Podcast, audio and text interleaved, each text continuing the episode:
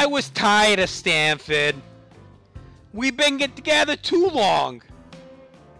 Like a worn out recording of a Jeff Jarrett song.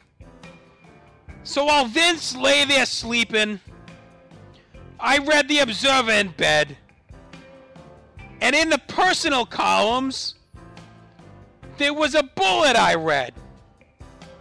If you hate her, Karan is, and listening to Mike today, if you're not into Hogan, and you hate Bobby the Brain, if you like Booker T at midnight, and squashing cruises like grapes, then I got the job that you're looking for.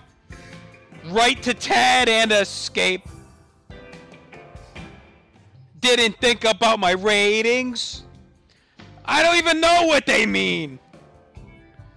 But me and my old ratings had fallen into that same old dull routine. So I wrote to the Observer, dedicated it to Ted. Though I'm no Lanny Poffo, I'll suck my in bed. Yes, I hate her, is. I fucking hate Mike Tenay. I created Gangrel's Brood and push Stephen Shane.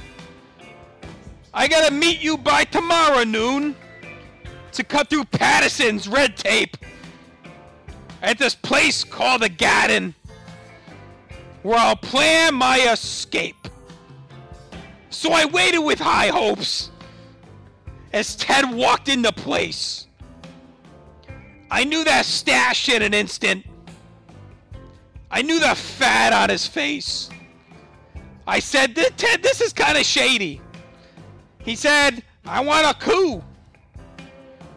Then we laughed for a moment. And I said, I never knew that you ate her Karan is. And that prick Mike today. You want to give me a promotion? And then sell the company to Shane? Yeah, I'll push Booker T at midnight. And then I'll bury Dallas Page. I'm the rioter you're looking for to make sure WCW dies because WCW must die.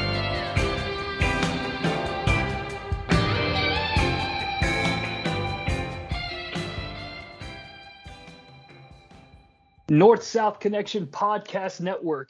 As fate would have it, it's time for episode eight. This is WCW Must Die. I am Johnny C, and we are here to talk about a significant night in the history of World Championship Wrestling a night that not only introduces a new concept to the world of professional wrestling, but a concept that's often overlooked and forgotten uh, when spoken about the greatest one night concepts in history. Uh, but I can't do it alone. There's no possible way. So, from the It Was a Thing on TV podcast, making his return, it's Peter One, Greg Diener. Greg, how in the hell are you? Oh, I'm doing fantastic tonight, Johnny. Oh man, that that warms my heart. And I know you're doing fantastic because I enlisted you specifically for this episode of WCW Thunder because I, I thought it might appeal to you. Do you hate me? Do you want to maybe stab me in the throat? No. I mean, okay. So tonight we're going to learn about New York rules, which is weird to me because I've lived in New York all my life and I've never heard of New York rules. Do you think it might be something that's, you know, kept to the back alleys of, of actual New York City? Or I propose in a theory have you really grown up in Toronto and was told it was New York City, much like uh, seminal 90s classic uh, Friday the 13th, Part 8 Jason Takes Manhattan, where they mm-hmm. filmed it famously in Toronto, but said it was New York? Oh, yes. Yeah, they did. Uh, no, as far as I know, I have American citizenship, so that's not the case. Although it could be like the time where. Uh, the the Road Warriors challenged Sting and Lex Luger to a Chicago street fight, but Lex Luger declined the offer because he was from a different part of Chicago and he never heard of a Chicago street fight. Is that 96 WCW Luger? Yeah. Yes. Good on him, man. As you know, it's on a bit of a hiatus, but here at North South Connect, the North South Connection podcast network, there is the Wrestling War Zone with JT and Chad.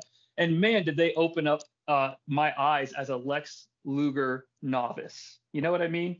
Yeah. Because when I think Luger, I think of either, bah, bah, bah, you know, which is just like, I don't, I'm sorry, you, like, I have nothing against patriotism, I guess, per se, but United States centric characters are just always dead in the water. I feel like there's a level they can't cross. Yeah, but you had to be there in the summer of '93.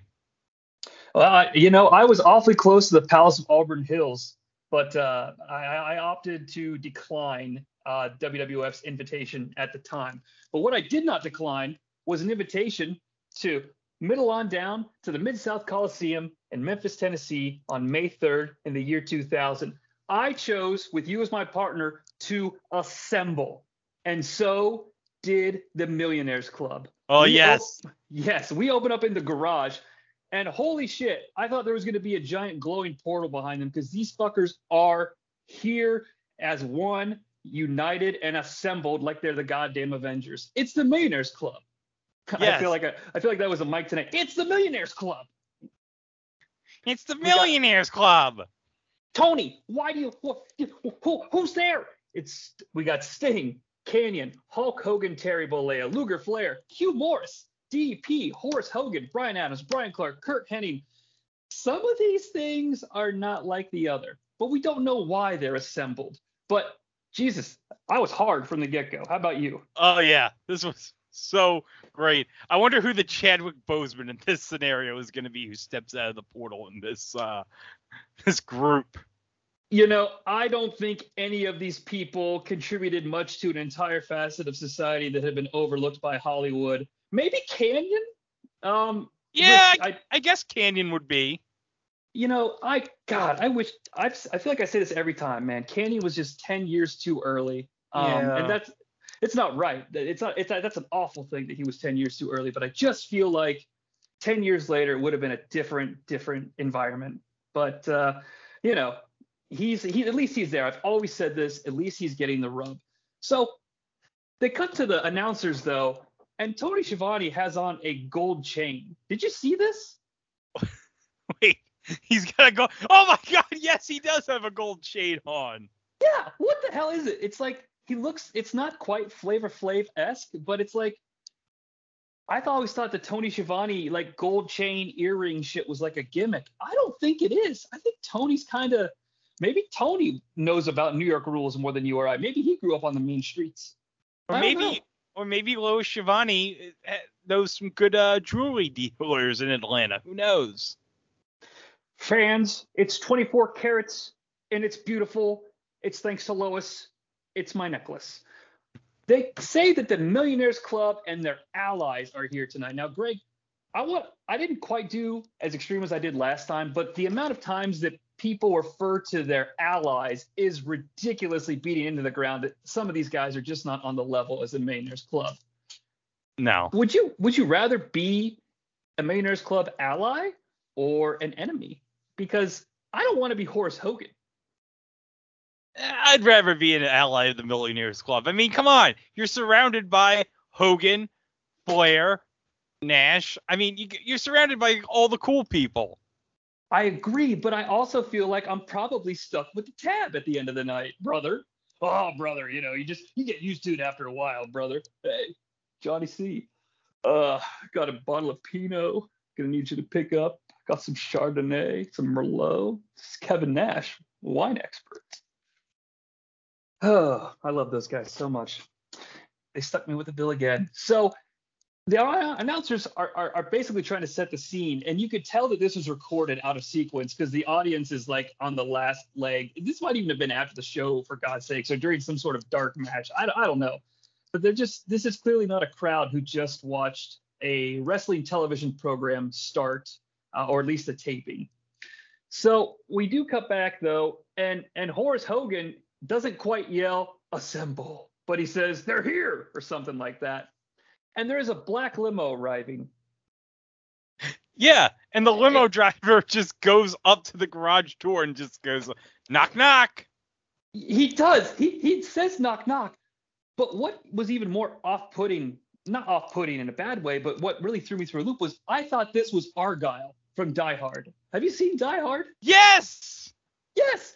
And I went on this massive like I paused it and I'm thinking to myself, man, Argyle's got to be in the top 10 of like action movie side characters who randomly get in on the action, which I don't know who the rest are, but Argyle's on that list. And this dude was he had some Argyle flavor to him. And I appreciated that because I like Argyle. But he does just knock on the door and it opens up just a couple of inches and fucking Sting turns into Plastic Man and he just like limbos under this garage door. Yeah. And they rush the limo and it turns into the world's largest grab fight because they pull like Russo, Bischoff, and some of the lower tier like blood new blood guys out of there. And like there's just too many of them. They can't not everybody has a dance partner. And if you watch this segment and look at Brian Adams the whole time, he never finds anyone to punch, and it's one of the best things I've ever seen. It's hilarious. I know. He's just trying to find someone, but no luck. But I have to say, the uh, baseball jersey that Lex Luger has on, I don't know what team that jersey is, but damn, that jersey is straight up fire. I believe it's a FUBU jersey, if I'm not mistaken. Oh, okay, that's even better. Lex Luger makes an appearance later in the episode uh, during a massive battle, and uh, I believe he was rocking the FUBU. So uh, we'll have to we'll have to see as the night proceeds. And, and you know, it's they kind of take control, and, and it looks like honestly they could call it a fucking storyline right here because these guys should just maul Bischoff and Russo to a bloody pulp, and that's the end of it. They, there's no reason for them to break away from this fight except that there's a commercial. And when we come back, the fight's over. Yeah, the fight's over, and then we get the moments ago with the uh, the fake scan lines that look like you're playing a Super Nintendo game on an HD TV with the scan line filter on. Hey man, they're like AEW. They're trying to make it uh, make it be a reason that the camera is backstage. But you're right. You're in the the it's it's this like hidden. It's not quite hidden cam footage, but it's supposed to kind of be like a lower resolution, and it's the the new blood um, green room, if you will and all of the higher level new blood guys are there. Russo comes in swinging a bat, almost hits. He hits a flower pot that almost hits Vampiro in the dick. Yeah, Vampiro's like, "What the hell?" And uh, newly appointed domestic terrorist Tammy Sitch is like shrieking the whole time. She's like, ah, ah, ah. and I was just like, "Oh, this is kind of weird." And you know, they do this thing where Russo like rallies him up, and he's like, "We gotta, we gotta fight back, etc., etc." And they all get up and I'm to give them credit here. There's this tracking shot of the entire faction walking from the back to the go position down to the ring, and it was a continuous take. I they look kind of cool. Yeah. You would be you would be remiss to think that um, you know, these guys have been getting their especially guys like Vampiro have just been getting their asses handed to them week after week. I didn't I don't know if you like do you if you recall the shot I'm talking about. Yeah, I'm, Um, I'm watching it on Peacock right now. Yeah, I'm watching the shot right now. Nice. You got to keep that Peacock stream flowing. Yes. So Russo does come out and he calls out the Millionaires Club and they're friends. So now they're not allies, they're friends. Okay, we can go with that. Uh, but I would hope they make a decision by the end of the night. The Millionaires Club retorts by coming out to the stage. Flair grabs the mic, and Tanay lets us know that Flair is going to verbally represent the Millionaires Club. And yeah, that's what the fucking microphone means. Russo tells him it's going to be gang warfare tonight. And this is the new concept, the new concept of professional wrestling that often gets overlooked. There's, you know, the, there's things like Battle Bowl, which regardless of whether or not you enjoyed it, it's a it's a concept that lasted throughout an entire show. There's like the King of the Ring, the Beat the Clock challenge they do on Raw. No one ever talks about Boot Bowl, but tonight we get Boot Bowl because Vince Russo tells us he's taking off his boot, he's putting the names of all the Millionaires Club in there, and the new blood's gonna pull them out one at a time. And guess what, brothers? Every match is New York rules, which means no rules, no ref, count your own pinfalls. So those are that's Boot Bowl. I mean, before you watch this episode, in, in the dark circles of the internet, no one talks about this. And, and tonight, tonight we are gonna let everyone know that they've been missing out for the last 22 years because Boot Bowl is legendary and it's happening tonight. Oh, it's an historic moment. Never before, never again. That's right. Now, you know, I know Bruce Pritchard listens to the podcast, so here in a couple of weeks, uh, leading into WrestleMania, they'll have a boot bowl to establish a number one contender, and you and I won't get any of the residuals. But No. that's okay because we would have contributed to this great sport of ours. Yes, that's all that matters. That is right. Flair calls him a calls Russo pronouns, pal. He calls Russo a dipshit. Tanay says that's the elite of the Millionaires Club, and I think that AEW owes him some money. And you know, I think Kevin Nash, Hulk Hogan, Sting, Lex Luger should enter into some sort of class action lawsuit against Tony Khan, and they can cut me in on it, but that's for another time, I suppose. And they accept the fight, the challenge. And uh, another fight breaks out. Tony Schiavone calls it a sea of fists and feet. I couldn't describe it better. It's just fucking meaty men masquerading as muscle-bound moron. I, you know what? Fuck the M's. It's just, it's pathetic. It's just punch, kick, punch, kick. Go to commercial. I'm almost out of breath, but that was the whole opening segment, Greg. We got through it. Oh yeah, it was a terrific opening segment. Oh, I was.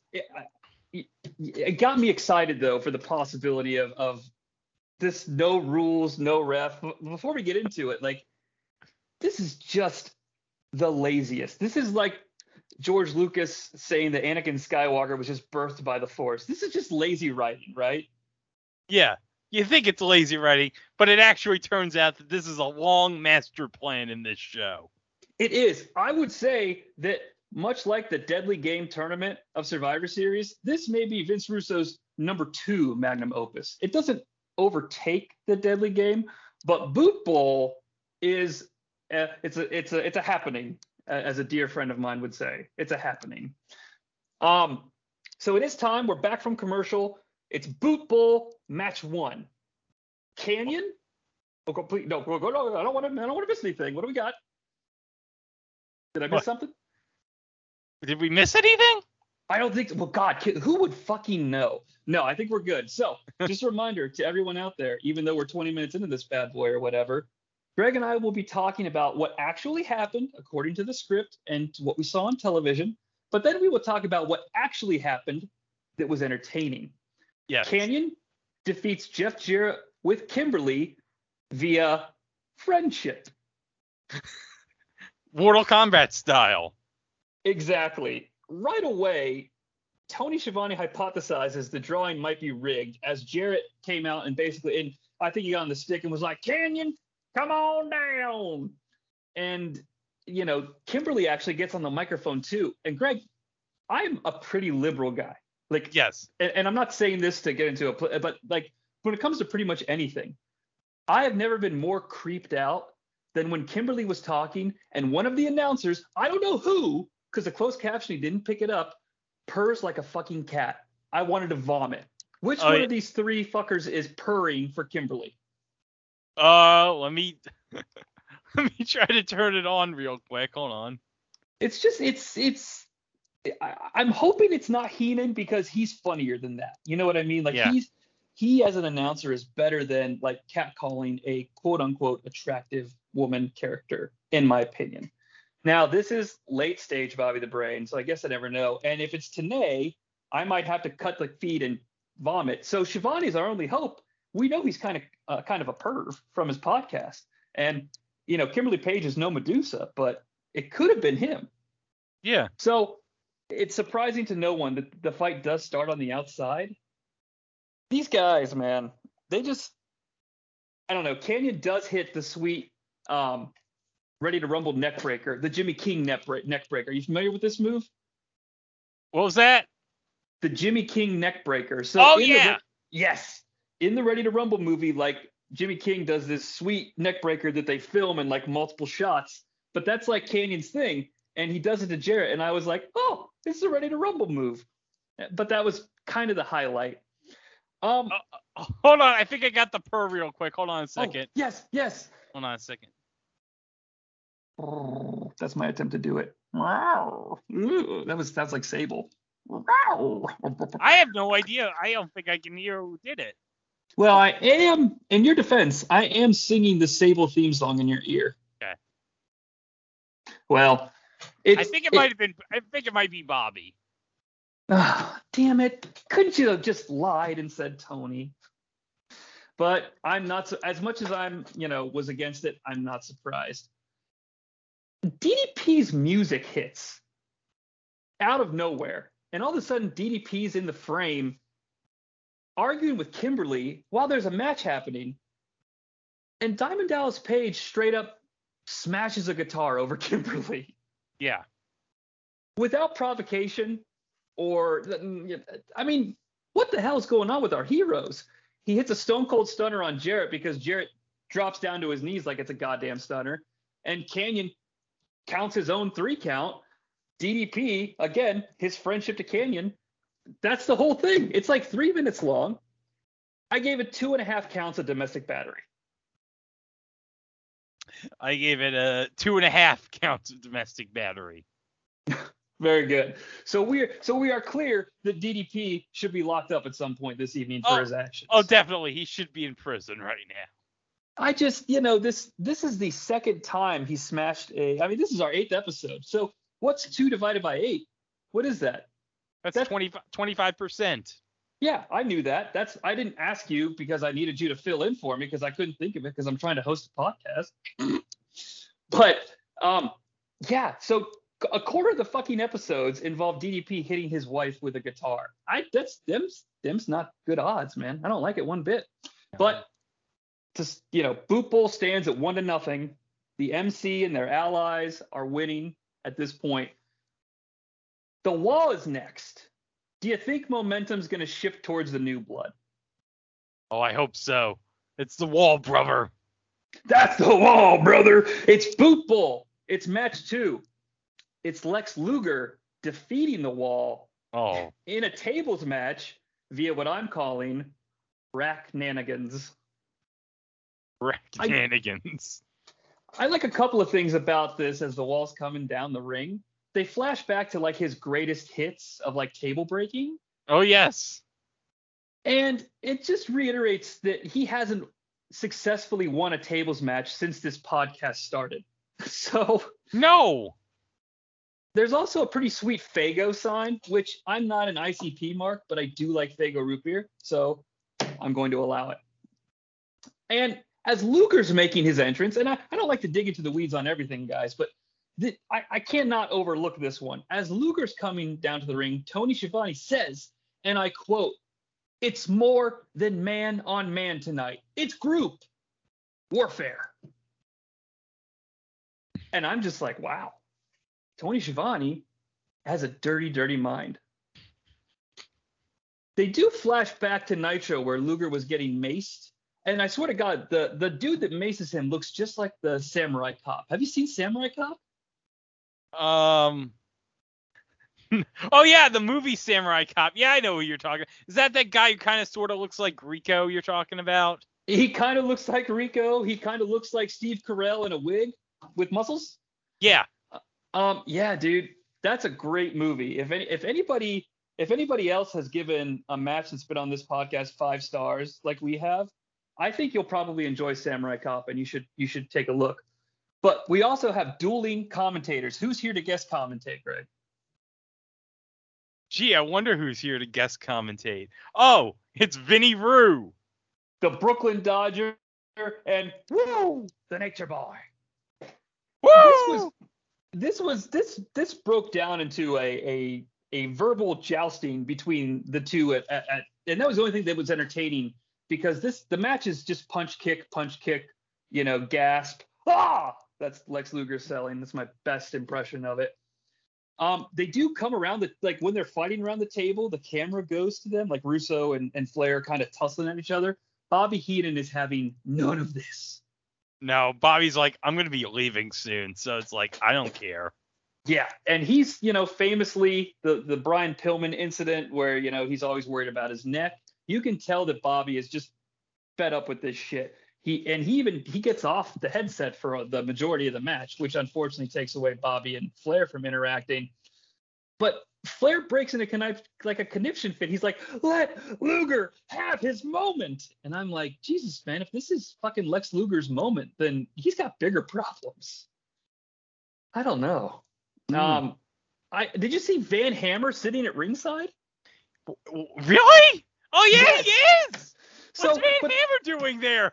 And, and you know what? I'll give him credit, man. Well, first of all, um, I, I couldn't believe I was able to pick him out of a lineup, which is something he knows a little bit about, which we'll discuss later.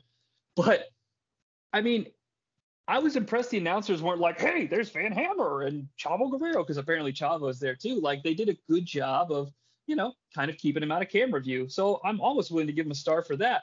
But then I kind of want to take it away because Flair keeps going, "Come on, package! Come on, package!" Come on, package. And and Jesus, who's who talks like that? Who calls him package? I don't know. The finishing sequence was, I thought, a thing of absolute comedic beauty. Oh yeah. Do, you, do you want to describe it for us? Okay, so okay, we're at the end of the match. Um, Luger and the Wall are on the outside of the ring. Like Blair, I think is climbing for some reason on the on the announcer table. I don't know why. And then Russo just hits Blair in the back, and then uh, Russo gives Wall the baseball bat, and then up Luger puts him in the rack, and then Luger is hit with a baseball bat by Russo, and then his momentum as he's falling down while he's holding the wall propels the wall into the table, giving Luger the win. a healthy dose of Racknanigans, if I'm not mistaken. It was a thing of beauty watching this accidental victory occur. And because of that, I gave it three minutes of hell for Bobby the Brain Heenan. I can't believe they got three out of me from that finishing sequence and the comedy uh, selling and the nonsense on uh, commentary. Because it's a it's a thing of beauty just watching Luger crumble. It's almost like if I didn't know it was scripted, I would have sworn it was an accident. And to me, that is a fucking brilliant way to sort of, you know, draw the line between reality and fiction here. Yes. What What about you? I thought that this was an absolutely insane match. Insane banter by Russo and Flair, uh, which I love. And just the we just physics. Physics is what ended up costing the new blood in this match. That's right, man. They are down two to nothing. Did you Did you happen to uh, um, uh, uh, put a star ranking on this or some Uh, sort of other nonsense? I I give it three and a half accidental torture racks into a table. Wow, he got me beat on it, and I love it. Join the dark side. It's so much better over here. After the match, you know, Flair and Russo are chasing each other like fucking Tom and Jerry. It ends up with Miss Elizabeth low blowing Russo in the ring, which I don't know. I feel like Miss Elizabeth delivering a low blow is just kind of, I don't it's know. just I don't like it. It's wrong. It is wrong. It's wrong, and it has nothing to do with like shitty Vince Russo segments always end in somebody getting hit with a low blow. It's like Yeah. that's Liz, man. Don't Yeah, do she's to- innocent. Don't you know? dude. Um, at my wedding when I was dancing with my wife, do you know uh, the first dance song was? Oh, was it the uh, Macho Man Liz Together song from SummerSlam '91? Together, hula, hula, hula. Oh, that's nice. It wasn't, but you know, for the purposes of sketch comedy, I'm gonna pretend that it was. Eventually, Chronic comes out because Totally Buff comes to protect Vince, and of course, Chronic and Totally Buff are both tag teams, so they gotta hate each other. The New Blood scamps off. Kidman comes down, cuts a promo letting Flair know that after this commercial break, he pulled his name out of the boot, and Ric Flair gives the craziest batshit insane woo I've ever seen, and his face is all over the Titantron behind Kidman. It looked like fucking horror film, and I loved it. yes, and I love how Kidman says, "I'm gonna make you famous," and somewhere Undertaker is like, "Hmm." Well, I'll tell you what, uh, Billy Kidman, I could have made him famous, but he just didn't want to put in the work. He's like that Maven. You know, I do everything I can for the next generation of WWE superstars, and nobody wants to put in the hours, put in the work. It's Millionaires Club and their allies two, New Blood Zero, Boot Bowl match three, Kidman versus Ric Flair ended in a no contest via some filthy, sexy interference. Mm-hmm. Um, the sound has been off on this entire episode of Thunder. Did, was that just me, or like, you know, especially there was a really cool suplex Um, and like they clearly hit, and then you hear the it just it was off a little bit all night, and it was kind of bumming me out. Yeah, there's like this one spot later on near the end of the show that I'll that we'll talk about when we get to it that I felt was out of sync. So it wasn't just you. Flair's kind of working hard for Billy though. Like, and I'm not like that's not part of my shtick. Like, I don't know. It looked like, um, look, this wasn't like a barn burner, and Flair's Flair, but he was doing the Flair stuff for Kidman without, you know, putting up any sort of fight against it. Like, do you know what I mean when I say that? Yeah. Like he, oh yeah, okay, cool. He was And- trying to put the guy kid over. Yeah, and I thought that was really nice to see. Um, what was not nice to see is I think TNA's Slim J was at ringside. This fucker looked just like him with the Oh. you know, you know Slim J from TNA. Yeah.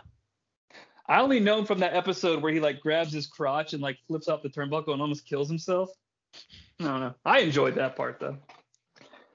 Ric Flair is in desperate, desperate need of a slim fit t-shirt. Okay? Like, I know it's 2000, but he's out here in a t-shirt and he looks and, and nothing against, you know, a mechanic, okay? But he looks like he was working under a fucking car all night because it's all dirty and he's got shit all over his hands and he and his his his arms like flap, his t-shirt arms flap. Like get yourself a cut, slim fit t-shirt and accentuate the positives, Naitch. Yeah. I mean, you're 50. Show off that bod.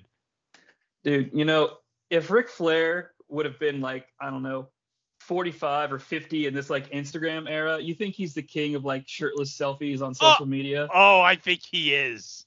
Oh, it's a nasty, nasty thing to think about. So I, I did promise some sexiness and some filthiness. So first comes the dirtiness, because the filthy animals, or uh, Konnan and Rey Mysterio to the uninitiated, though we are initiated, Greg, members of the League of Shadows. Uh, stop me or I'll keep doing that shit all night. And to counter this, Naitch gets some protection from not his ally, but fellow club member, Big Sexy Kevin Nash. Oh, yes. Now, I, I will. I'm I'm going to cover in great detail what Kevin Nash does to Konnan. But before he gets his hands on him, Nash is moving a lot better than he was last week. Oh, yeah. So I'll give I'll give him credit for that.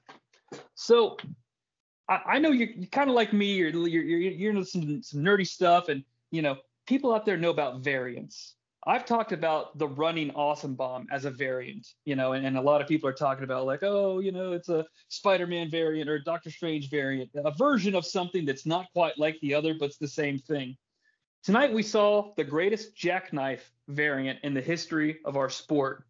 It was the long lost cigarette version. So yeah. The cigarette where he just, when Nash just kissed his two fingers, like, he puts yeah, he puts Konnan between his legs for the position.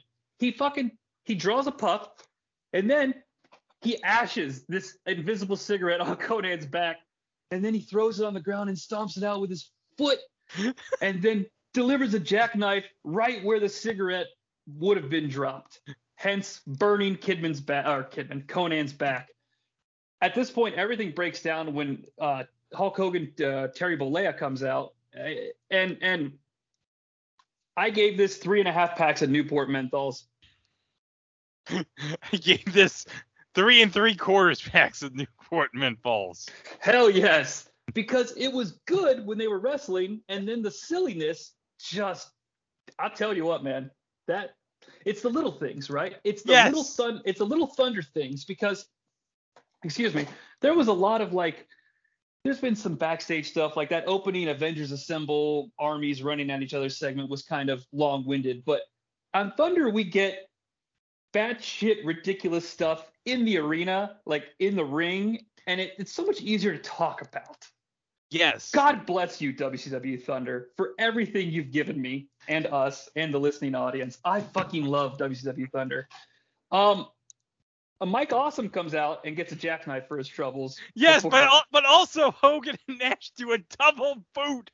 To They do.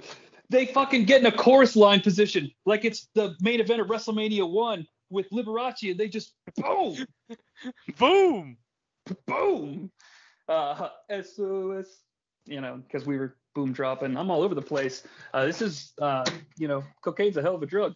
Uh, I'm kidding, of course. But That does in a no contest. So it's our first ever and the actual only match in Boot Bowl history that ends in a no contest. So this is one for the trivia books, folks. If you find yourself on some sort of a, you know, crazy radio call-in show at 3 a.m. and they ask you about the Boot Bowl match that ended in no decision, Kidman and Flair is the one. Before we cut to commercial, we do cut to Vampiro in the back, banging his head against the wall. And oh wait, no, that's the whole thing. Yeah. So basically it. like I know that, you know, some people aren't the best people on the world in the planet and they're kind of take up space and what have you, but I'm starting to feel that Vampiro is the biggest waste of human flesh in the history of this planet. I cannot stand this sports entertainer. Can you? Haven't really seen much of Vampiro, but it's like, I mean, the graveyard match th- that we talked about last episode, fantastic. It was amazing. But yes, okay. No, I agree. We, I think we were pretty high on that. I think somebody was at five. I was at four, I think. But the point being, you're right. But it's like all the extra shit that he gets to do. Like it's like you know he gets to fight in a graveyard. He gets an unfair advantage in terms of uh, really bad entertainment spectacles because of his character. But when he has a microphone in front of his face, or when he is asked to perform, oh, like, oh no, he no, it's not. It should Yeah. be like silent. But you know, it, the the we have to move ever forward because it's Boot Bowl match four. Diamond Dallas Page defeats Vampiro via Peekaboo. Peekaboo. So Diamond Dallas Page does his ring entrance, and Vampiro's wow, wow, music starts to play, and it's like wow, wow, which is irrelevant. But my point is, is that the music plays for a few seconds, And he's he's hiding in a cloth. Sting, who we don't know it's quite Sting yet, a figure walks out from the back carrying a black blanket in front of them, as if, if you can't see me, I'm not really here. And then he stands in the entrance, like where you start to pivot down to the ring. The lights go down as part of Vampiro's entrance just seconds after this person with the blanket gets into position. There's darkness. The lights come back up for Vampiro's entrance, and the blanket drops. It's Sting! Sting takes him over to the side of the ramp and dumps a mysterious red liquid on him. And I don't know if you caught this or not, but it looked like it didn't hurt Vampiro so much as it made him cold because he starts shivering when it's dumped on him instead of being in pain. Yeah, this is the coldest red liquid ever that Sting must have found from the blood bank down in uh, Memphis. It, that, that's blood, Jerry. That's my blood. That's Seinfeld. I probably didn't get the quote right, but I do love the episode where uh, Seinfeld gets all Kramer's blood in his body. Um, this the, the match itself doesn't go on much longer. Um, Sting takes Vampiro to the ring, and he's covered in red, and, and DDP grabs him, and he's got his jeans on instead of his wrestling gear, and he starts getting covered in red, and it's kind of an interesting visual. And he applies some sort of face cutting maneuver to Vampiro. I'm not quite sure what it's called. Counts his own one, two, three, because there's no referees here tonight, folks. No. referees. Count your own pin. According to I think it was Pro Wrestling Wiki, this match uh, lasted 47 seconds. Greg, I gave this match five invisibility cloaks. I gave This this, a- four invisibility cloaks. This was an all-time classic. Again, on Thunder, this is the third five-star match in Thunder history, according to the, this little podcast that we do here. The invisibility cloak blanket alone would have gotten this five stars, but the fact that Vampiro again gets murdered in the center of the ring, looking like a little bitch, like I just, ah, I love it. And this is Sting's second five-star match. So on your GWCW project list, I think this puts him in contention as number one. Because if you're having a five star match, let alone two in the year 2000, you're doing something right. Oh yes. And that that puts the Millionaires Club and their allies up three to nothing. And we're trucking along, man, and things are falling apart. The next two segments are kind of really cool. Now I know I just praised Thunder for being in the ring, and tell me if you kind of got this too, but this was pretty good storytelling. They cut to the new blood green room or locker room, and it's kind of chaos. Everyone's at everybody's throat. But then we cut to the Millionaires Club and their allies, and they're just having a fucking time. Even Nash is back there, and it's like they're actually finally painting a cohesive picture that these two factions, like why they may and may not get along. And honestly, the visual of seeing the fucking Millionaires Club, I mean, they're an all-star Avengers lineup. I know we joked about it earlier, but these are heavy hitters Oh yeah, this is like an all-star team, baby. for sure. And and Hugh Morris. I He's just- like the one. He's like the one all-star that just had like one good half a season that somehow got voted onto the all-star team. I feel like he's one of the guys from like the Cincinnati Reds who gets on because there has to be one from every team. I say that not knowing if the Cincinnati Reds are any good or not. It's just my local baseball team. So insert local baseball team here. Although I am gonna get myself, I think, a Cleveland Guardians hat. Are they sticking with that? Is that is that the thing? Yeah, they're sticking with the name. I know uh my co-host Mike, who's a big uh Guardians fan. Like it's weird to call him the Guardians now, but he he got his first uh, piece of uh, Guardians memorabilia at the uh, team store at uh, Progressive Field a couple weeks ago. Oh, that's cool. I mean, yeah, it's um, I, I heard they they were maybe getting in some like there was some sort of like roller derby Yeah, team. was roller derby using team had the name too. Yeah. Yeah, well, they just bought them. Just just buy them out, man. Just throw your Major League Baseball money around. There's plenty of it. I know that I know that there's money in baseball because uh, I saw the WrestleMania Seven sketch where George Steinbrenner argues with the dude about uh, instant Paul replay. Maguire. Yeah, what an idiot! Does he say what an idiot or what a butthead? What a What a what an idiot. what an idiot! Inconclusive, inconclusive. My eye. God, I I'm just grateful for having this forum to bring up the the instant replay segment in WrestleMania Seven, which is not on Peacock. No. I wanted to hear. I want to hear Vince say, "Whoa, now, gentlemen." well, this is the World Wrestling Federation. Is it? I can't even. Uh, you got more of it memorized than I do, apparently. And, what and, a some, great and, and somehow the Bushwhackers mix up the tape. Yes, and I love that they whack in place wearing their NFL jerseys as they're watching the video. Like the way that their bodies are constructed, they have to whack in place in order to stay alive. Like it's just, oh, it's great television. What an awesome segment. I wonder what holds that up. It, it can't be like royalties for those guys, right? No, I mean, no. I mean, you got to think they would probably made like a one-time fee, if anything, even, or just a write-off they donated to charity for Steinbrenner. Yeah, sure, Vince, give me twenty-five thousand dollars. I'll throw it to Yeah, a charity. yeah. Vince, what Vince was a bit. I mean, um, George was a big wrestling fan. I know that because he would go to all the wrestling shows in Tampa. Oh, that's cool. I like that. Yeah, he's on. Um, Uh, uh, he's on one of the Nitros, I think, in '95 from Tampa. He's on screen actually in one segment. Well, are you sure it wasn't Larry David? I wish. So at this point, I think I already ran the score up. It's it's three to nothing. Millionaires Club and their allies. Awesome comes down to the ring. And he's like, "Oh, my back. Oh." Yes, and Yeah, I- unfortunately, there's not a, like a Peter three to help his back out. cracking that back. But I, I yes, it is kind of funny because it's he's very dramatic about it. He's like, Sting, I'm good. Oh, like, but at the same time, it, it plays into the match and the the storytelling, and I'm I'm giving him credit, man. He continues to be awesome. So.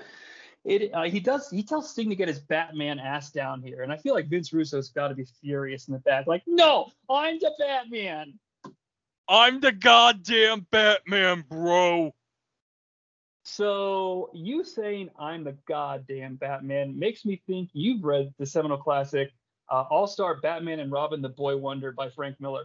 Oh yeah, it's so so amazingly bad. I so it is it is amazingly interesting. I kind of like that. uh, Ben Affleck's my favorite Batman. I like the idea that the Batman is an insane character who's constantly struggling with uh, his own sanity. And I'm hoping this patent we're way off the rails, way way Oh, off the Oh, rails, folks. Battinson, I cannot wait for that. Oh, I know. Like, I, he he said when he first took the role, they're like, you know, what made you want to play a hero, a superhero? And he just kind of pauses and he's like, I'm not playing a hero. He's like, this this this man is not a hero. And I'm like, oh, that's it. That's the perfect interpretation. Like, the, the the character believes he is, but we as sane people realize he isn't. So he's portraying him as if he's insane, and it makes me so tickled. And I just read it's like two hours and 58 minutes long, and March 4th can't get here soon enough. Oh no. I cannot But wait. it's not it's not March 4th though. It's it's well, it's match five, which kind of sounds like March, but it's Boot Bowl match five. Sting defeats Mike Awesome via ring the damn bell. Ring the damn bell. I wonder aloud to myself um, if Sting might be a little drunk for this encounter. Because I heard he had his demons at this point. He just looks a Oh. little meandering. Well, he just Oh. had a tombstone put on his head. That is true. And you know, Awesome does, you know, tell Sting to come from the roof or come from the back or the side or the front. It doesn't matter because, you know, Sting often appears out of nowhere. The announcers wonder aloud, like where Sting is going to come from to help build some suspense before he comes out. And he just walks right down the ramp.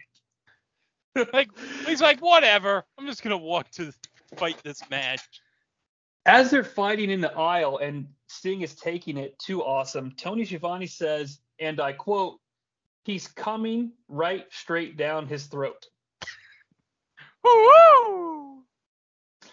They kick each other. They both go for like, you know how Austin sets up the stunner with the little gut kick? With tra- registered trademark Jonnie Sea Incorporated, the LGK, the little gut kick. you know, by the time Austin was like a longtime world champion, he stopped getting that foot all the way up to the gut and just kind of lifted up a few inches off the ground and was like, there's my kick, brother. Stunner. But they go to kick each other at the same time and their feet connect and it's like the fucking matrix where they punch each other and there's like a boom Boom. And and these guys try desperately not to fall over and they got a star for me just for that. It is at this point that the mia who has been as we mentioned earlier van hammer uh, lash larue uh, host of the ruthlessly aggressive podcast which is every other tuesday here at the north south connection podcast network and chavo guerrero. And they just again no referees. They beat the shit out of mike awesome and Van Hammer gets a couple of really stiff shots in, and it just confirms the fact that he probably never learned how to work. And the Scorpion Deathlock gets applied, and Awesome, to his credit as a performer, taps immediately, having been selling the back the whole time. And I appreciated that. That's smart booking. It is. And it was interesting too because Sting kind of healed it up because they start playing his music because there's no ref, right? But awesome, awesome, and it's smart too because this is uh, no rules. Like if this was a real sport, this match clearly wouldn't count on your record because there's no official referee. It's almost non-sanctioned. So let's just pretend this is real. Awesome ha- has he really has nothing to gain from this encounter, and so he taps instantly. Even if he wasn't hurt, it would make sense because like, okay, fine, end this. We're done. Like I don't need this. I'll take your ass out at Slamboree or whatever. You know. Yeah. Now, thanks to the, uh, you know, I wasn't quite sure where to go on this because it wasn't that great, but it was Mike Awesome. And I, I did a little research, and it looks like there were two individuals that acted as witnesses on behalf of the state uh, when Van Hammer uh, did a hit and run as a drunk piece of shit. So I'm giving this two witnesses for the prosecution uh, as my star rating. I I will go the same. Two witnesses. Yeah, I mean, it's just, I don't know. On a night where we get peekaboo, this just doesn't cut the mustard, brother, as Hulk Hogan, Terry Bollea would say. But are you keeping score, Greg? Do you know what the score is at this point? It is it is four to nothing with one no contest. That's right. So, I mean, mathematically, I think the new blood is eliminated at this point, but we wouldn't know these things because, you know, they don't share that information with us. And especially the way Russo's acting, we wouldn't think it's a no con, it's, you know, they're out of the running because he's in the back with Scotty Steiner. He's like, Scotty, come on, you got to do this for the boys, man. You got to do this for us. And he like puts Do- his hands on his shoulders. And Like- Steiner just says, don't touch me. he is positioning himself as an island to himself within the new blood, and I'm here for it. Oh yes. Would you? What oh, are you? Um, you know, at this point, are you kind of picking up that? that- I mean, I don't know. Like, unfortunately, we, you and I, kind of have this meta knowledge that Steiner's, you know, he's not a heavyweight championship true contender until way after all this shit is in the rear view oh, mirror. Oh, yeah. But God, I feel like it's a missed opportunity to not just bite the bullet and do it right now, huh? Yeah, they should. I mean, come on. He's got two hot girls with him. That's world champion material. He well, he has yeah, I guess they're okay. I don't know. They're just very fictional. It just doesn't do it for me. But that's fine. They're, I'm sure they're super nice ladies. Yeah. Um, so we kind of get to a sore spot next. Um, it's Boot Bowl, so that's not bad. It's match six. It's Hulk Hogan, Terry Bollea defeating Scott Steiner via escape from New York. Tony declares at the beginning of this match, Greg, that there's a new precedent in WCW, and the titles are now secondary to raw human emotion. I want to pause for a moment and see how that sits with you. Would you call yourself like a traditional wrestling fan, or are you totally okay with sports entertainment nonsense? I'm I'm fine with both if there's like a right mix to it. Like I'm fine with like a little with goofiness and wrestling um, because that's what I live for. But also it's like your championships have to be important. There's got to be like a reason for to compete for these titles, or else what what is this all for? You're just watching a television show. I'm going to completely agree with you on this, surprisingly, because I feel like even if you're enjoying a stupid 22 minute sitcom or reading a, a, really classic book or watching a really nice film or something like that, regardless of how entertained or how much fun you're having, at some point, if there's not something to draw you in that has like an emotional resonance or a uh, a ticking clock or something that you're waiting to see if it will get resolved, i.e., the titles and championships. That's how we know who the main characters are. If you ignore that, eventually it's going to come back and bite you in the ass, and the audience is going to tune out because there's no conception of who's on top. Like uh, a person who might be uninitiated to WCW at this point might think that because of how Tank Abbott is presented, he's a very important character. But you and I know he's not because he's not in the championship you know picture he's not handled that way and it just makes it confusing for your audience keep those belts around the waist of your key performers put them in the spotlight because that tells your casual audience that something important is happening on your screen. I don't want to speak for you but does that kind of sum up maybe how you feel too? Yeah. All right i'm going to take it i'm going to run with it. Um Scott Steiner does make a bold claim that after the match, him and his freaks are going to go visit Linda Hogan. And I'm assuming, much like some of the other boys in the back, allegedly, he's already been there. Oh yeah. But who knows? Maybe. Well, who knows what? Maybe Scott can play with three women. I don't know. Do you think Scott Steiner kept Linda Hogan up uh, to her knee, up, up to her eyeballs in Shoney's gift cards, allegedly? I mean, he did own that sweet ass oh, Shoney's. He, he did own that Shoney's, yes. So around here we have like Big Boy, um, which I don't know if you don't if Big, I don't know if Big Boy's a national chain. If oh, nothing Bob's else, Big Boy. I know that from Austin Powers. Well, yeah. I was gonna say yeah, from Austin Powers. Shoney's. There's a Shoney's in. Uh, I used to have to go to West Virginia all the time, and I ate at a Shoney's, and it looked like I walked in and I felt like I was in the restaurant in No Holds Barred when Rip is with uh, the chick that played the Black Scorpion on Showtime. Uh, Okay. What's her name? Joan Severance. Joan Severance, yes. Yes, and uh, you know it's the famous uh, Rip and the Pies versus the Redneck Gang or the Redneck uh, Pantyhose Robbers or whatever they are. But that's what Shoney's looks like. It looks like that restaurant, and I'm not gonna attend that restaurant, so I'm gonna avoid Shoney's unless it's a Scott Steiner Shoney's. Now, now, I don't know. now Shoney's was featured in the 1988 Corey Haim Corey Feldman classic, License, License to Drive. to Drive. That's Oh, yeah. right. That's one of my me and my brother's favorite movies, License to Drive. We watch that at least once a year. Uh, you know who has not seen License to Drive is uh, WWE Must Die co-host Ryan Gray. Oh, shame on you, Ryan.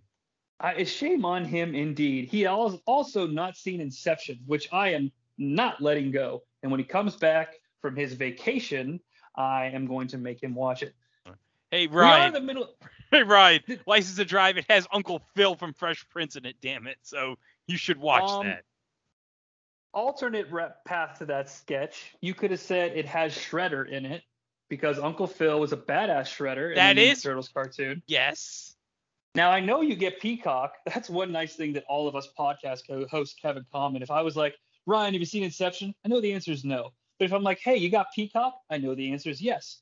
Have you been inundated with trailers for the serious Fresh Prince of Bel Air show? Because I think it looks kind of good. Uh, yeah, I've seen it. I haven't had a chance to watch it yet, but it just feels like so W2F, WTF, like of a serious version of the Fresh Prince. Yeah, I am famously, um, because everybody knows this, I am not a fan of Will Smith as an actor. I think he Will Smith's every character he's ever uh, been paid to portray. Uh, so the the United States Air Force pilot in Independence Day shouldn't act like the ridiculous DC supervillain Deadshot, but for some reason they do. Um, and that just doesn't work for me. So put a bow on this conversation. This professional wrestling match was awful, and Will Smith is not a good actor. I think Yeah. that's what I'm going to say. I don't want to speak for you. Well, I will say Idris Elba did a much better job in the Suicide Squad. That's all I'm gonna say. Okay, and I'm going to fucking yes, completely agree with you on that one. Um, the point of this match is that Hugh Morris is helping Hogan after they they, they fight for like 40 seconds. They go to the outside, shocker. And Hugh, this is basically a two on one. Like Hugh Morris and Hogan are like t- like they're beating him up the whole fucking time. And Steiner's like begging for help, and eventually he runs away. Hence my escape from New York reference at the beginning. Um, Scott Steiner appears to have zero friends, so that's what I gave this match. Ah, and I hate to do it. We had a five-star fucking classic, and now it's a dud, a zero. Oh, and it's a Hulk Hogan Terry Bollea match too. I just kind of want to cry. Uh, I gave it a half star just for Shakira and Midajah. And I think that's okay, I, totally. And I understand because it's all about entertainment. That's what these Yes. stars represent. Um, it's five to nothing though at this point because that's that's a you know he he I think Hugh counts him out. Um, like literally like I don't know that he can count to ten, but I think he kind of puts up all of his fingers and he's like, "That's what's ten, right?" I don't think he's uh, legally allowed to do it, but whatever. It's New Well, York. he's not licensed. Uh, he's not licensed in New York. I think Hugh Morris, if I'm not mistaken, uh, the last time I talked to him, he told me he was still licensed in Oregon, but not New York. So him and Billy Jack Hayes or Haynes or whatever it is, I don't know. Hey, it's Billy Jerk Haynes. That's right. That get it right, Monsoon. Hercules and Billy Jerk Hayes are at WrestleMania 3. And WrestleMania 3 took place in 1987. And folks, if you have not listened to the series finale of the year that was featuring Aaron George that covers the number one pay-per-view year in WWF slash E history, I wholeheartedly recommend not only the entire series, but if you've done the whole series, getting to that last episode was so poetic and cathartic. I cannot say enough positive things about it. It's kind of the equivalent of like finally watching Avengers Endgame after you've seen the other 20 some odd movies. I really liked it a lot. So check it out. It's it's all on the North South Connection Podcast Network now, every episode of that show. Um Eric Bischoff's on the phone telling somebody they need to get to the arena as soon as possible. He's interrupted by Steiner though, and Steiner's all over these fucking guys, like sweaty, snotty, drooling. Blech. Gross. Ugh. yeah, exactly. At this point, some limos come up in the back with license plates that say FUNB, which we know is the catchphrase of Hulk Hogan Terry Bollea. Tony Schiavone, however, ponders that this could be reinforcements for the new blood.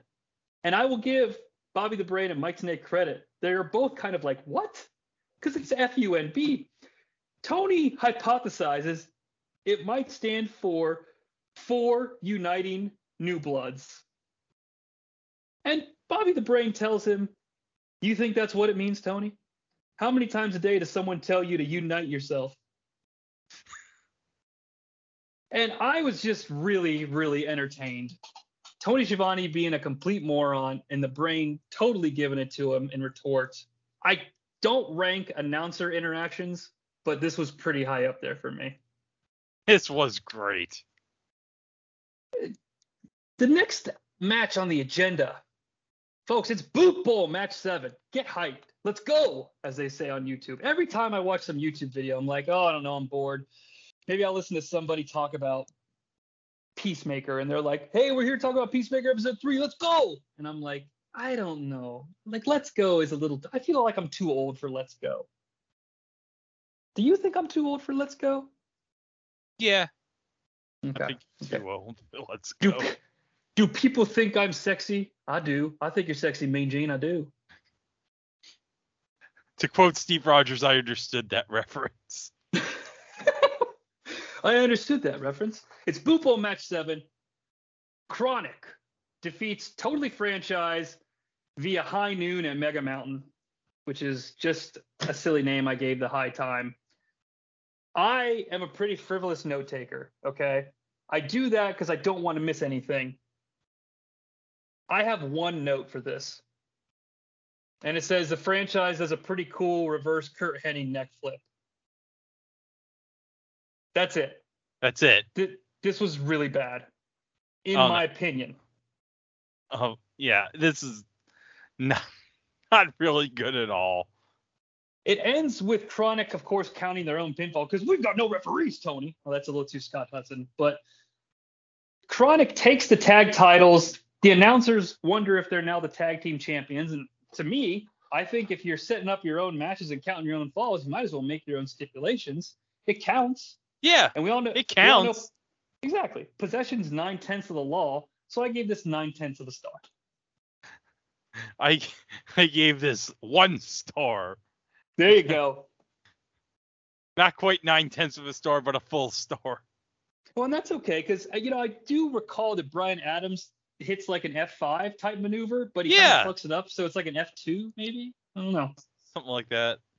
At this point, it is six to nothing, folks. Boot Bowl looks like it's been decided at this point. Fucking pour the Gatorade on. I don't know who would be the coach of the Millionaires Club. I guess like Blair would guess would be the coach.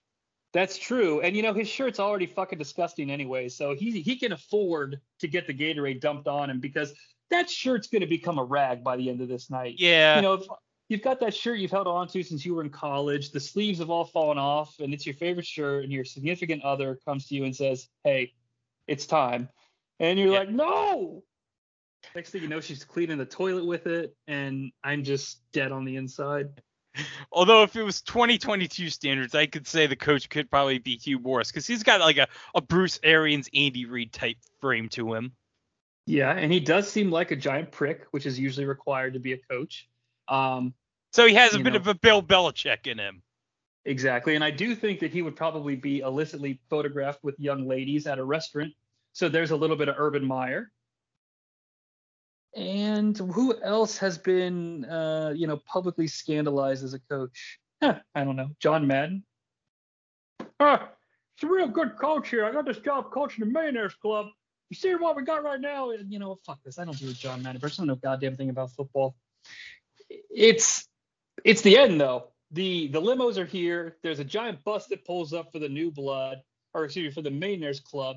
However, the new blood has a plan. They're Oh. coming back to the arena, okay? And they're not only coming back to the ring itself, but they're all carrying a weapon. And what in what has to be one of the greatest moments in Thunder history, they all have like pipes and hammers and shit. Ernest the Cat Miller has his own red shoe as his weapon. A red shoe. What are you gonna do with that red shoe, Ernest? Dude, he's gonna uh, he's gonna recognize and do some shenanigans to these guys. Dude, that shoe contains all the power of the feliner. It's the most dangerous weapon. I'm just here's the thing.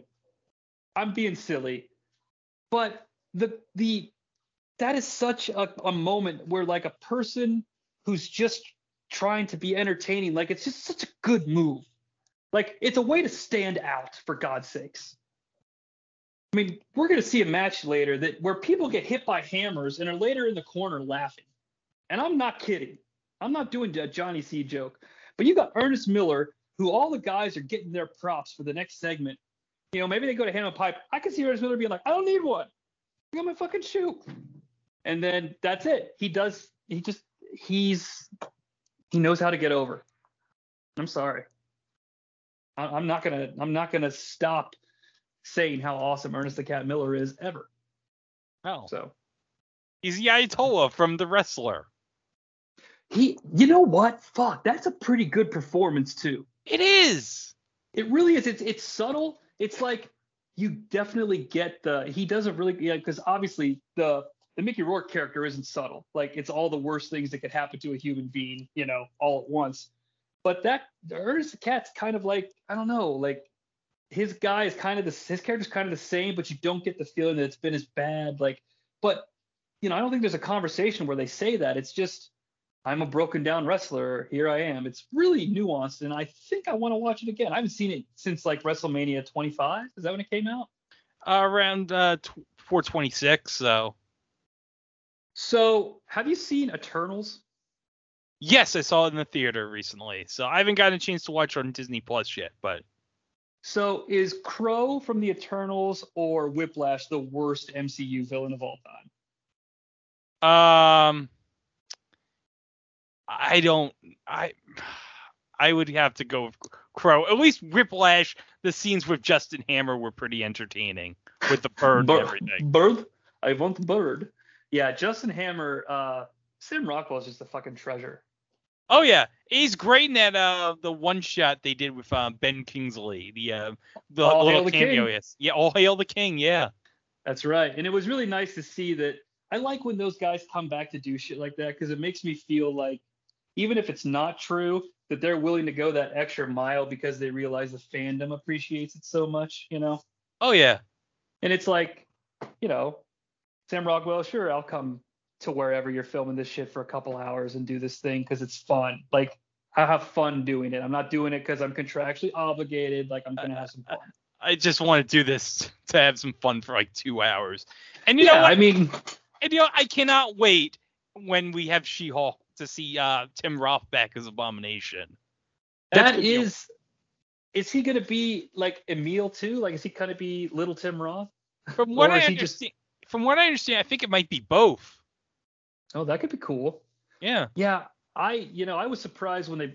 Uh, welcome to the the Marvelicious podcast, folks, which I think is a real podcast. I don't mean to steal your name, uh, podcast. Sorry, I hear all this shit, but my point is, is that um, I was surprised when they brought back uh, William Hurt because he was in the Universal Incredible Hulk, which is kind of like the stepchild of the MCU. So they continue to surprise me at every turn. Yeah. Well, he was hoping that they'll bring uh, Liv Tyler back. So Well, you know, Liv Tyler might as well have been in our next segment because everybody else in the fucking company was. They the new blood brings their weapons and their shoe to the ring, and it's just Bischoff saying like it's time for guerrilla warfare. We tried to fight fair. Eh, okay, I like heels that are delusional, so I'll go with that. There's 11 of us. There's 11 of you. Over the top royal, over the top battle royal. How about it? Bischoff does say how about it, which reminds me of Pete Rose, which makes me smile. And Flair, as the mouthpiece for the Millionaires Club, says they will compete in the Battle Royal as long as the winner gets a title shot at the Great American Bash. So here we are, Greg. yes. We're all we're this is the main event segment, and I know we're here early, but it's explainable because this is a 27 minute battle royal.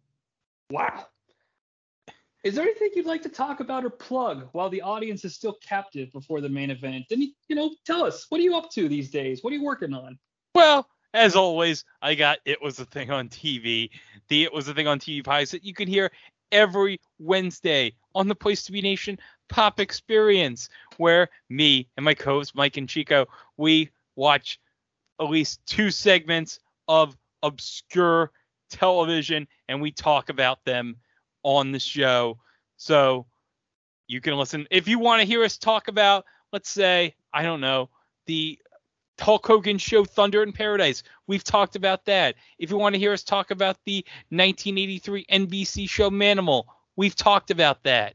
If you want to hear us talk about an obscure game show like the other version of Double Dare that was made by Mark Goodson, Bill Todman Productions, that was hosted by Alex Trebek back in 1976.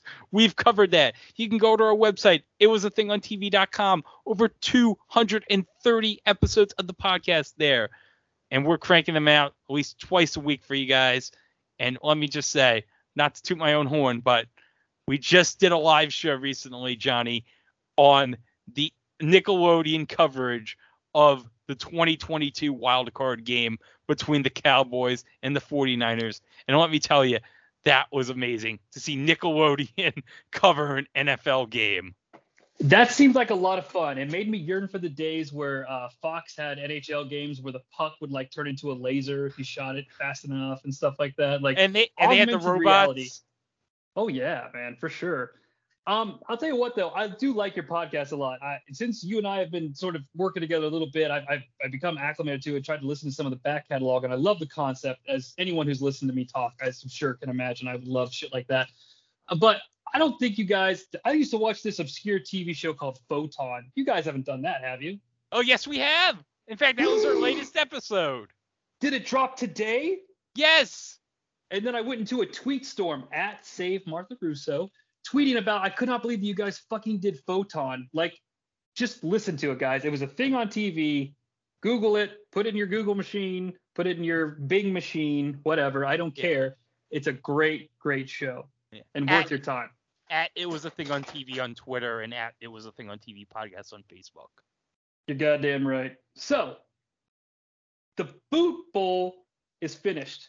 It's time for the Gang War Battle Royal, where Ric Flair defeats 41 other sports entertainers to become the number one contender for the championship at Great American Bash. When the bell rings, I check the timestamp and I was blown away, man. There's so much TV show left, and we've got a battle royal happening, which is the worst thing to watch ever. That being said, what did you think of the first segment? I don't know how you took your notes or anything like that, but until the ring gets a little bit more full, what did what stood out to you? Well, it stood out to me. It's like, oh my god, all these stars in the ring fighting it out for a chance to win a title shot at the Great American Bash. And you know what's was so great about this battle royal is like people could come in at any time during the battle royal. They might have been sitting in the back there thinking, you know what, we're gonna wait until there's a good time to come into this battle royal. It's crazy. The Gang War Battle Royal is a lost concept like Boot Bowl. It's the rare Battle Royal where entrants can enter the ring at any time and you can eliminate individuals via the middle rope when the script calls for them to be eliminated and we're running out of time. The thing that really stood out to me is that when they get into the ring, when the bell rings immediately, all the new bloods still have their weapons, right? Yeah. Mike Awesome hits Hugh Morris with a hammer seven times. I counted, I rewound it. And Hugh Morris doesn't instantly die, telling me this pro wrestling thing might not be on the level. What? I'm just, yeah, I, am floored. I don't know about you. So eventually, there's some punches and kicks, and the first segment sort of comes to a conclusion because it's time for the new blood allies to finally join the fray. Fucking they're here. They've got their backup. You know, it's it's fucking the Harris twins, the Mamalukes, oh, yeah, the filthy that's... animals. Konnan's recovered from his fourth degree burns. Bam Bam Bigelow. And then an interesting group of individuals come to the ring because, you know, it made sense that the Harris twins would come down together, the Konnan and Rey would come together. Next, we get H2K, Harlem Heat 2000, with Ice Train. Yeah! And Norman Smiley. Now, Greg Norman Smiley just walks in and is like, hey, do you mind if I join you guys? And Stevie Ray and Big T and Ice Train you, like, okay. Can you think of any reason why they may have decided to have these four individuals come out as a cohesive unit when they're not a tag team on television? What do these guys have in common? What's what's what really stands out to you about these sports entertainers? Mm-hmm. I just hmm it I mean, it's obvious that they probably didn't want to come down with the Harris twins. And for that, I mean, I'm always on their side for that. Yes. Oh, yeah. Screw them. But it just continue it just continues to show that there's a little bit out of touch. well, they just I don't know. It's a weird business, and I don't. I'm not. I'm actually. I'm trying to make it more humorous. It's actually not funny if it were a real thing. I think these guys probably just came out at this point. It's irrelevant, but you know, I don't think it's as dark as I I try to make it out to be. But still, it definitely stands out like a sore thumb. Yeah. Eventually, but the, though. But but Oh, the best part, the best part though is after they come out, oh, my dream fight comes out for at least maybe about five seconds. Big T and Hulk trade punches with each other. Dude, I thought I was in like another planet because Ahmed Johnson starts punching Hogan, and I was like, what the fuck is going on? Like, it was pretty crazy to see. Um, the crowd's chanting for Goldberg, and I think that I don't blame them because they're setting this thing up where like random people keep entering, and it would be a kind, even though it's a taped thunder, it would be a cool way to bring Goldberg back, but it's not happening. Tank Abbott does come out, and when he comes to the ring, Bam Bam tries to hit Abbott with a stick, right? I don't know if you caught this, but Tank no sells it. And I'm not saying like he didn't realize he was supposed to be getting hit. He like looks at Bam Bam and he's like, "Oh, so you hit me with that thing? Well, I don't. I'm not gonna sell that for you because I'm fucking Tank Abbott." So he just walks right along. Bam Bam goes back and legitimately hits him with whatever was in his hand, and Tank crumbles like he's a fucking thing that crumbles. Yeah. and Bam Bam goes into the corner and turns around, not to laugh into the camera, but he turns around and he is laughing, and the camera picks it up. And that starts a trend of guys getting caught on camera, just like fake punching each other and laughing. I caught Stasiak and Hennig doing it. I caught Hogan laughing at one point. These guys are not selling this battle royal. If nothing else, they're out there just having themselves a little Tuesday night extravaganza that's going to happen to be on national TV. But I'm here for it because I'm starting to get entertained. At first, I was bored, but it started to really pick up. Oh my Well, god! So, I think Sting. Hold on a second. I gotta rewind this because I'm watching this. I think Sting at one point takes Buff's hat and wears. Yes. Yes, at one point, Sting. I, I don't know if it's Buff's hat or if it's one of the like Johnny the Bull's like bucket hat that we would wear in 2000. he puts it. He wears it while he's beating him up, and then he just kind of takes it off. It's Yeah, it's- glorious. And the best is Sting takes the hat. Buff is laughing his ass off. over it. Yes. I also caught Luger. Uh, at one point, Stasiak and Luger are just chatting in the corner, and uh, they start laughing. And Stasiak like gives a really wimpy, like bad punch to Luger, and Luger goes, "Wow!" Like sells it like it's fucking cancer eating him up. It's, I, I mean, like the intensity is getting picked up. And while these guys are being lazy bums in the middle of the ring, they are really, really starting to hit me in the right spot. I'm starting to really get entertained by these shenanigans. And we're about two thirds of the way through here. And and and, and Oh my God. insane happens. Oh yes. Fucking Medusa, Medusa, Medusa and Asia come down to the ring. Yes. In the backdrop of this, Hulk Hogan and Tank Abbott are punching each other. This is a major thing. This should have been something that was built up to, that should have sold tickets, and they're just randomly throwing shitty punches at each other. This kind of pisses me off a little bit, but at the same time, it's such a big, it's such a fucking waste. I'm entertained a little bit more because Yeah. I see, I see the cracks start to form in the foundation of WCW, and I start to see that it will indeed die. This was a dangerous segment for WCW. Um, the MIA come out. Mona comes out. We're up to like 38 people now.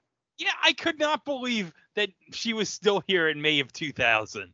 Yeah. Now Mona, in case anybody isn't aware, because I almost had to look it up, but I recognize it's Molly Holly, and I think this was her break. She was like Miss Madness or something.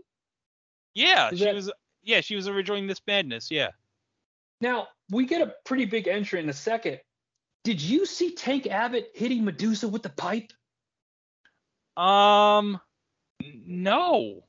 dude i swear he does like there's a whole like not talked about it's not in focus like in the background story of like tank and the girls kind of fighting because you know tank Abbott's not having any of this But i can't believe i'm in the ring you with these girls show me your titties or get out of here i'm a man i mean i i, I don't know the tank abbott behaves in such a manner, but I'm gonna assume. Oh, it. oh, I'm watching it right now. Yeah, he's he's having man on woman violence. So Yeah, he's committing so- domestic violence. Yes. I mean, and it's a pipe. It's not a balsa wood guitar. No. Woof. So uh, we have to we have to you know this is what he's doing is evil. We need more goodness. We need some goodness in this world. And who is pure and good? Who is a professional wrestler that we can always count on to do the right thing? As Bobby Heenan calls him, the human toilet plunger, Hacksaw Jim Duggan is here. Oh.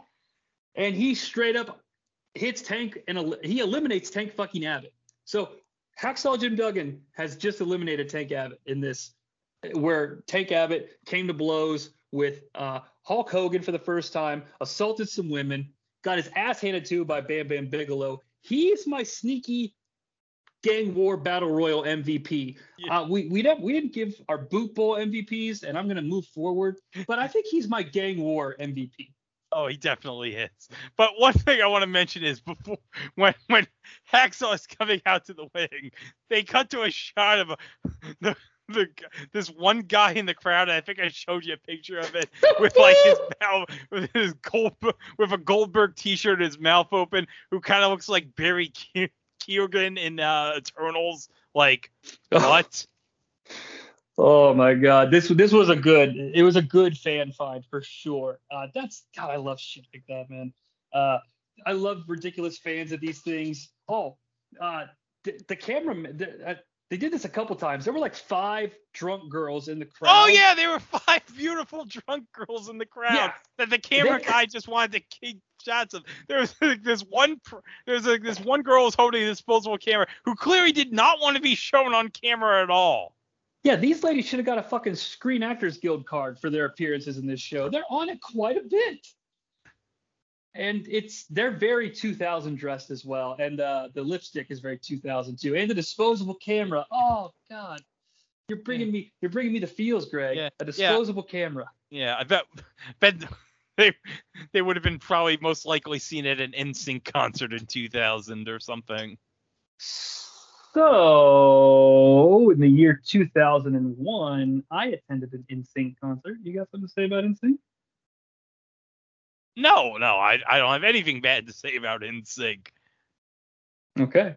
Well, the tickets were a little too expensive and the seats were bad, but Oh. I had a good time. Hey, hey, Joey Fatone, the host of Common Knowledge on GSN. So Boy, oh boy, how the mighty have fallen. But everybody's doing better than Chris Kirkpatrick, though. I don't even know what he's Oh. up to. Oh, who knows what Chris Kirkpatrick's doing? And frankly, who cares? Who cares? The Who cares? uh, the Forever Uniting the New Blood limo opens up, and it's it's it's a boots. It's just a pair of boots. It's boots. Hey. And Greg, they actually, God love them, there's some decent directing here because they keep the camera on the boots. And yes, it's not like a great moment in the history of directing, but they build a little suspense. But Tenay starts edging. He's like, pan up, pan up, show us who it is, show us who it is. It's really gross and it makes me uncomfortable. But they, they do cut the commercial. They come back and everybody's still going at it. And the boots are slowly making their way to the go position as the battle royal hits its final stage.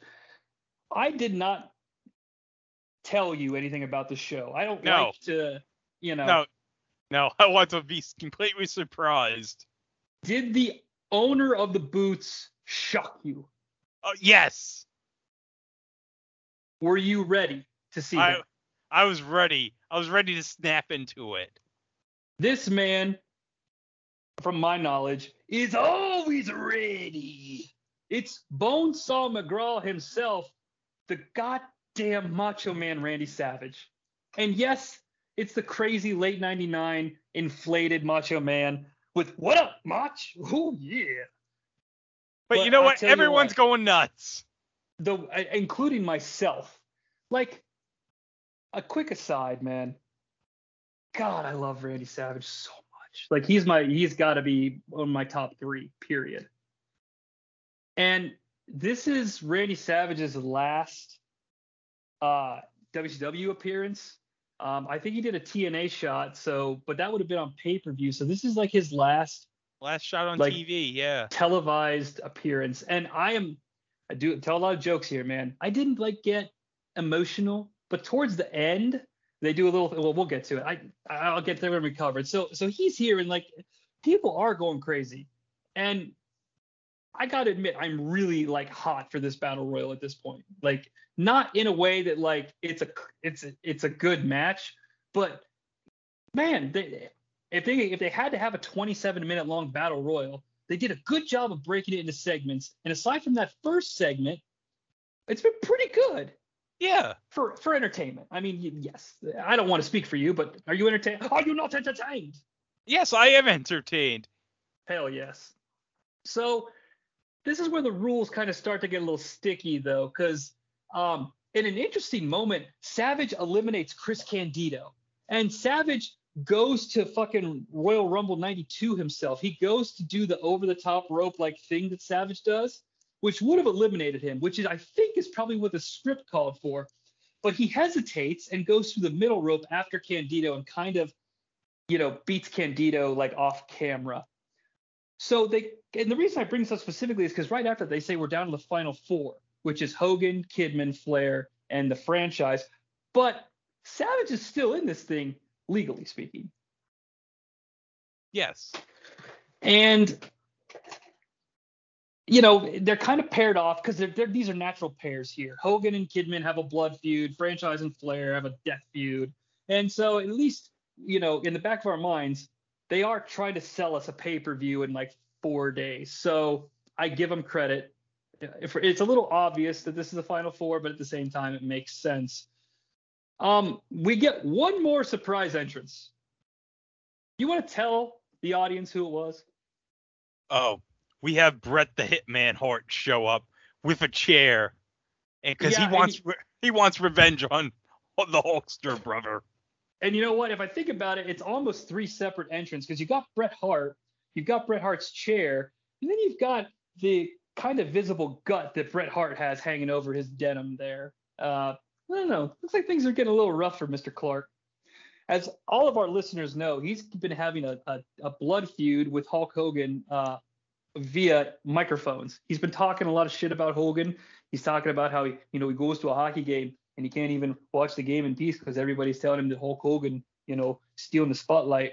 So they're keeping this thing going, knowing that Bret Hart like can't wrestle. So do you feel like you're getting teased, but not in like a fun way where it's like, oh yeah, I'm getting teased. You're like getting teased by something that can never finish. Yeah, it's like this. You know that this is never gonna happen. It's never gonna mm-hmm. get paid off. Yep, and it doesn't. And it well, we'll see. I've been surprised so far. Um, you know, it's funny when the Avengers assembled in the opening segment.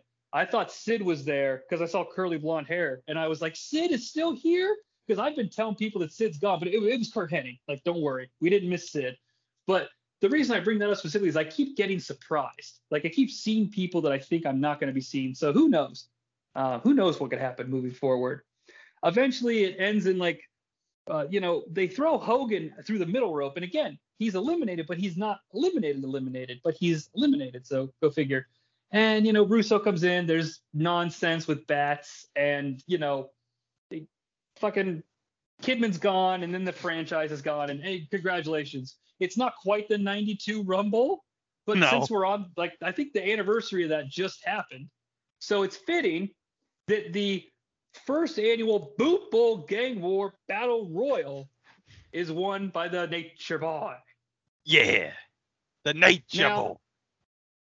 I have been pretty generous to this battle royal, and I think I've tried to take an audience on a ride where I've made it clear that it warmed up to me. Normally, at a moment like this, I would stop and I would apply a ranking to it.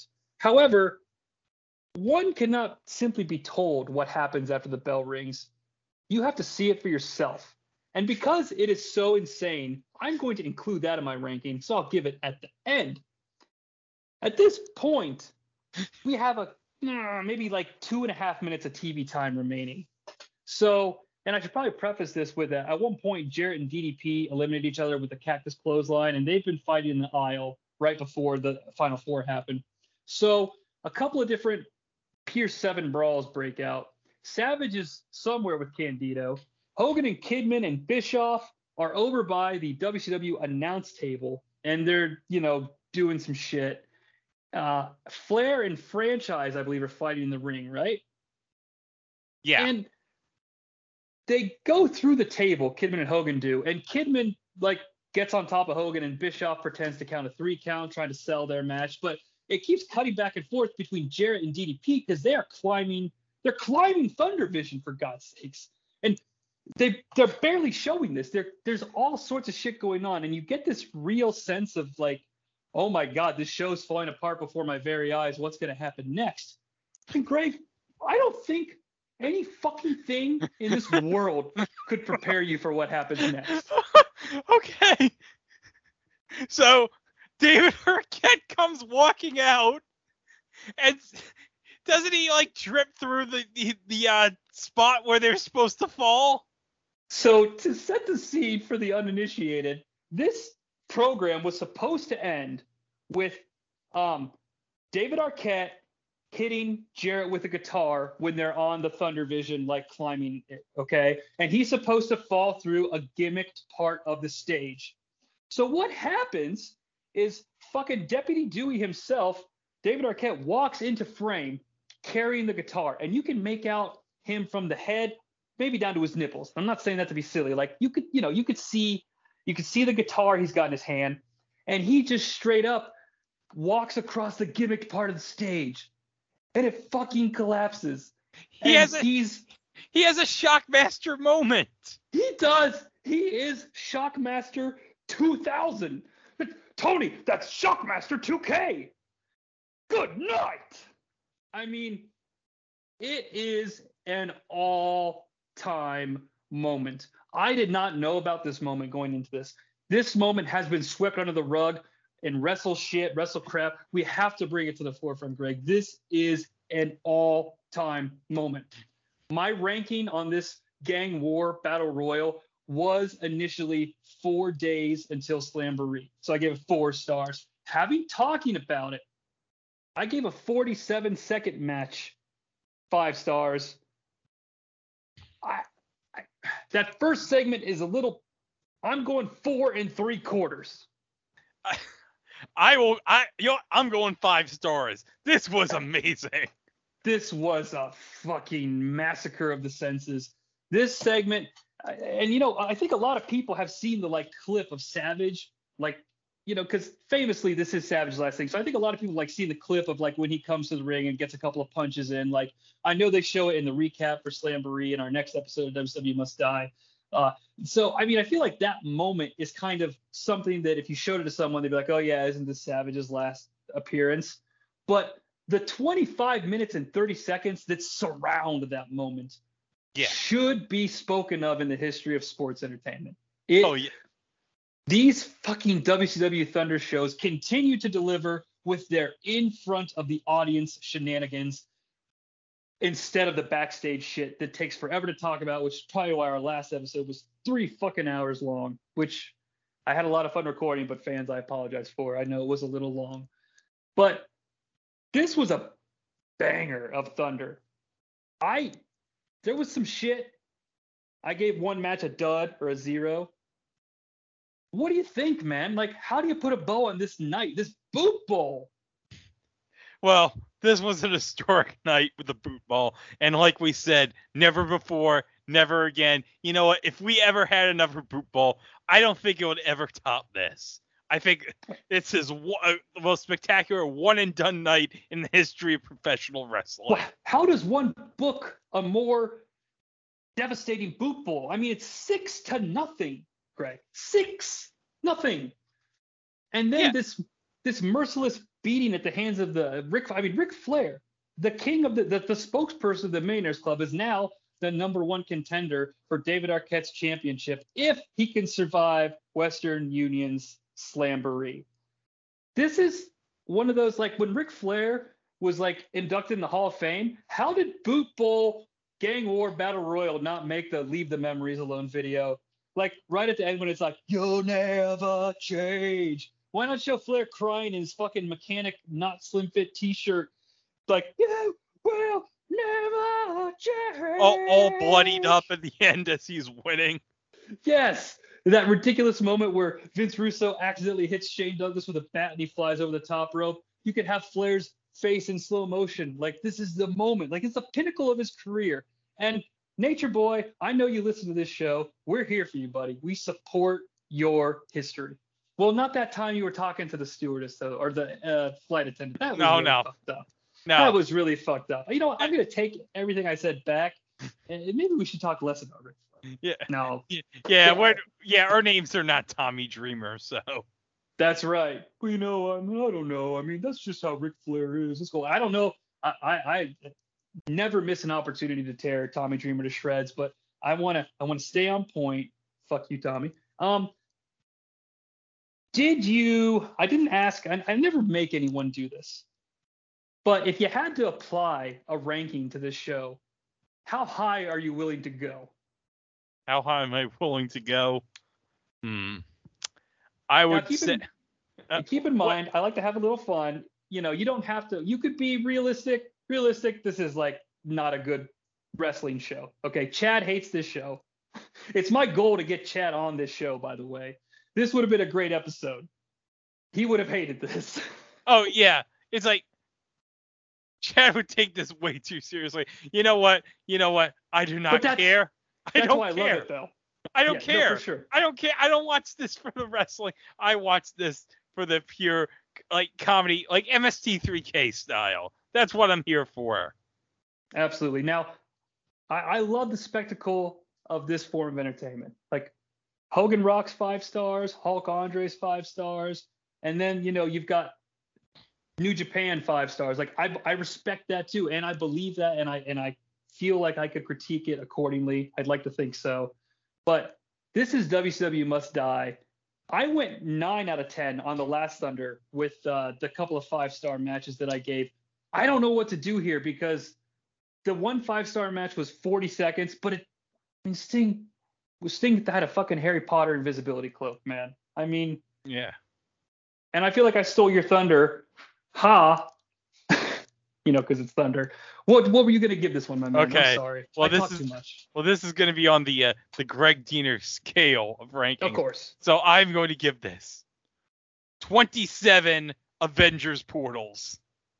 Wow. A man after my own heart. I'm gonna give it an eight and a half because I'm not willing to commit to and you know, I'm not willing to commit to it being better than the, the last episode of Thunder we reviewed in uh, episode six. WCW Must Die. I think that's when Jake from the Ruthlessly Aggressive podcast was here.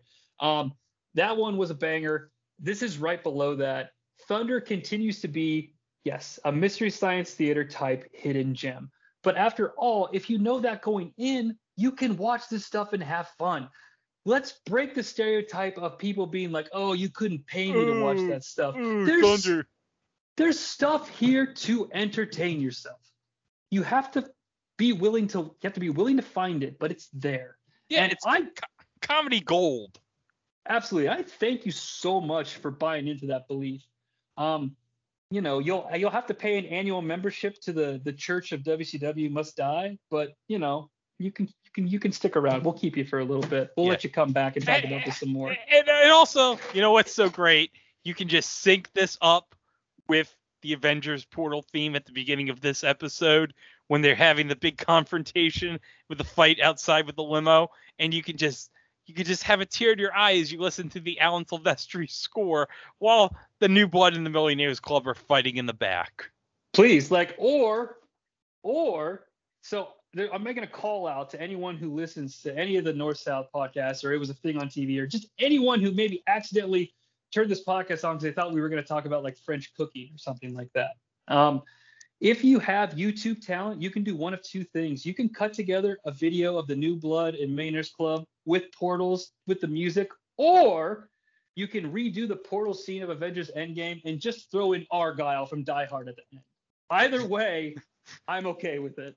As long as you play like um, Stevie Wonder skeletons, while while you can like digitally CGI insert him in the limo while they're fighting, while he's rocking out to the song. Get See, ready to I- go. I associate Argyle more with the Run DMC Christmas song, uh, Christmas yeah. in Hollis, um, which is my favorite Christmas song. Um, man, yeah, And, and all this, man, from WCW Thunder on May 3rd, 2000. Um, Greg, thank you so much. This is this was a lot of fun. Um, I think we were able to open up what some consider to be a dark chapter in the history of our sport. We're showing you that that's not the case. This is a shining beacon of hope. Yes. And hey, we're just four days away, or one episode, or a couple of weeks from Western Union Slamboree. Before we get to that, though, check out anything on the North South Connection podcast feed. Uh, leave a review. Lots of great content. I just had a new show drop uh, because I am a shameless self promoter. Jonnie Sea and the Multiverse of Fabulousness episode one just dropped on Saturday, where it's a new concept where I grab a random planet out of the pop culture multiverse and see what's going on that's different from our Earth. And our first episode investigates a Earth where WCW puts on WrestleMania 6, and I build a, a WrestleMania 6 card using the WCW roster and concepts from that time period. That was a lot of fun for me. It was a fantastic uh, behind the connection with Graham Cawthon, the History WWF uh, purveyor website. uh, I enjoyed that quite a bit. Uh, it, it, was very cool to hear how that came together. So there's a lot of shit that I'm obviously passionate about. Come back, see us anytime. Greg, it was a pleasure. I want to end this with four words that the pro wrestling community and just human beings in general should live by. And do you know what those four words are? What are those four words? Those four words are very simply long live boot ball. Yes, long live boot ball.